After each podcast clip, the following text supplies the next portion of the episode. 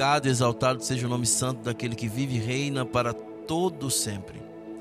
Compartilhando nesta oportunidade com cada um de vocês a respeito da carta aos Hebreus, aonde Deus nos diz de uma forma muito clara no seu capítulo de número 4, aonde Deus nos deixou a promessa de podermos receber o descanso que ele falou.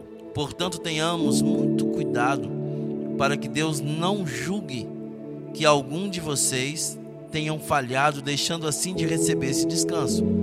Pois assim como aquelas pessoas ouviram, também nós ouvimos a boa notícia. Elas ouviram a mensagem, porém, elas não lhes fez bem porque quando a ouviram, não a receberam com fé. Portanto, nós, os que cremos, recebemos o descanso prometido por Deus. Com ele mesmo, como ele mesmo disse, eu fiquei irado e fiz esse juramento. Eles nunca irão entrar na terra prometida, onde eu lhes teria dado descanso. Ele disse isso, embora o seu trabalho já tivesse terminado desde o tempo em que havia criado o mundo.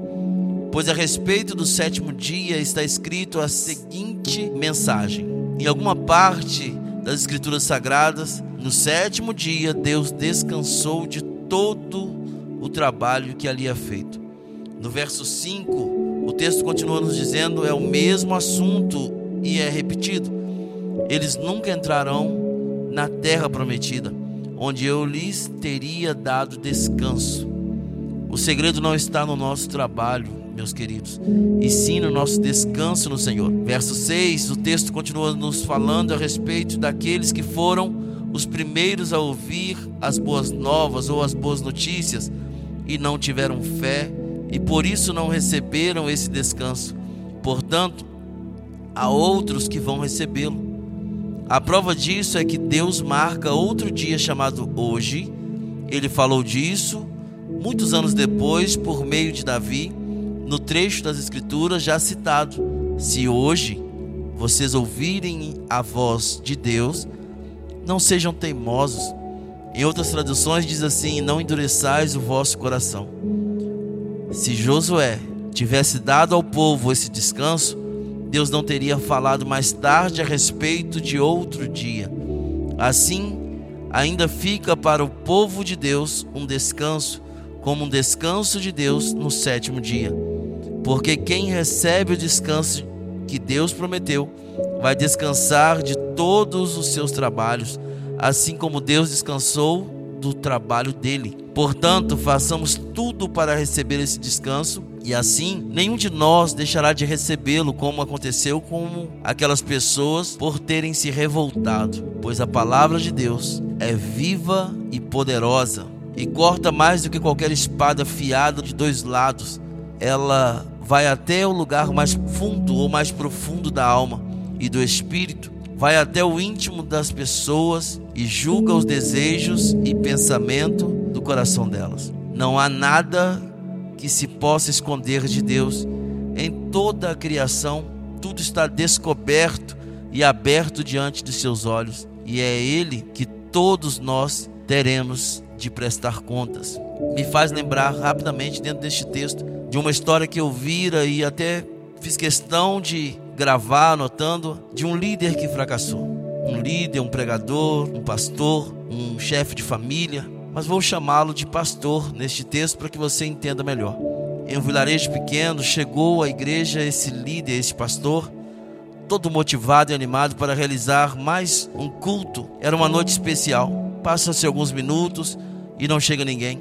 De repente entrou três crianças, depois de mais uns 20 minutos, dois jovens, então o pastor resolveu começar o culto com aqueles pouquíssimos irmãos que ali estavam. E o decorrer do culto entra um casal que se senta nos últimos assentos da igreja. Quando o pastor fazia a leitura da Bíblia para a pregação da noite, entrou mais um senhor meio sujo, com uma corda na mão, mesmo desapontado, sem entender por que do fracasso do povo, por que o povo não veio.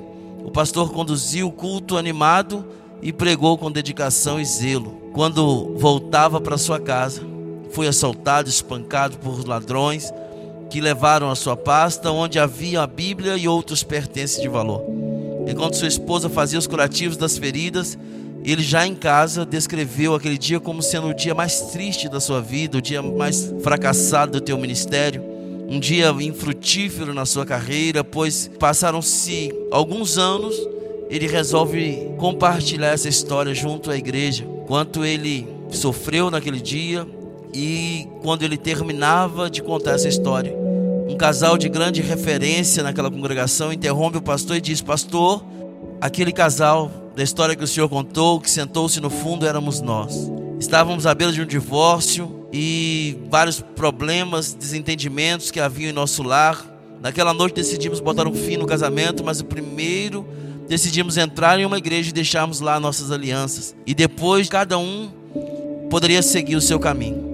Mas desistimos do divórcio, pois que ouvimos a pregação naquela noite. E estamos aqui felizes porque a nossa família está restaurada e somos hoje empresários de sucesso. De repente, um outro empresário levanta e acena pedindo oportunidade e fala: Pastor, eu sou aquele que entrou com uma corda na mão. Eu estava à beira da falência, perdido nas drogas, minha esposa e meus filhos tinham ido embora de casa devido a minhas agressões e violência. Naquela noite eu tentei suicídio, só que a corda arrebentou. Quando eu fui comprar uma outra corda, vi a porta da igreja aberta e vi o Senhor pregando. E decidi entrar, mesmo sujo com aquela corda na mão. Naquela noite a mensagem perfurou, quebrantou meu coração e saí daqui com ânimo para viver. Hoje estou livre das drogas. Minha família voltou para casa e me tornei um empresário.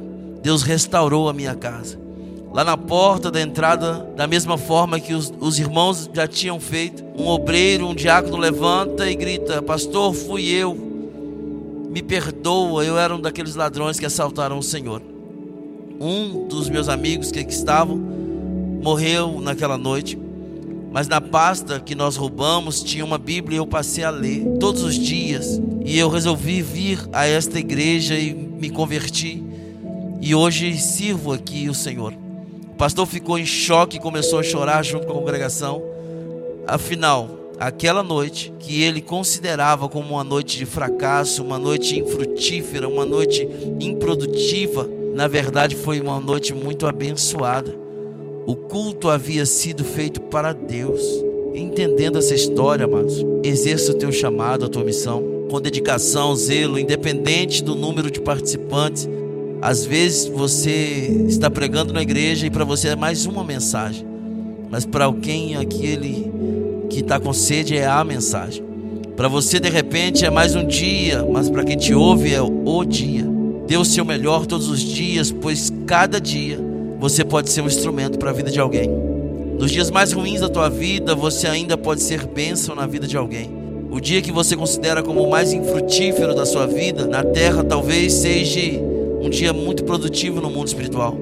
Deus usa circunstâncias ruins da vida para produzir grandes vitórias. Nunca diga hoje Deus não fez nada só pelo fato de que seus olhos não viram nada. Reflita bem sobre isso.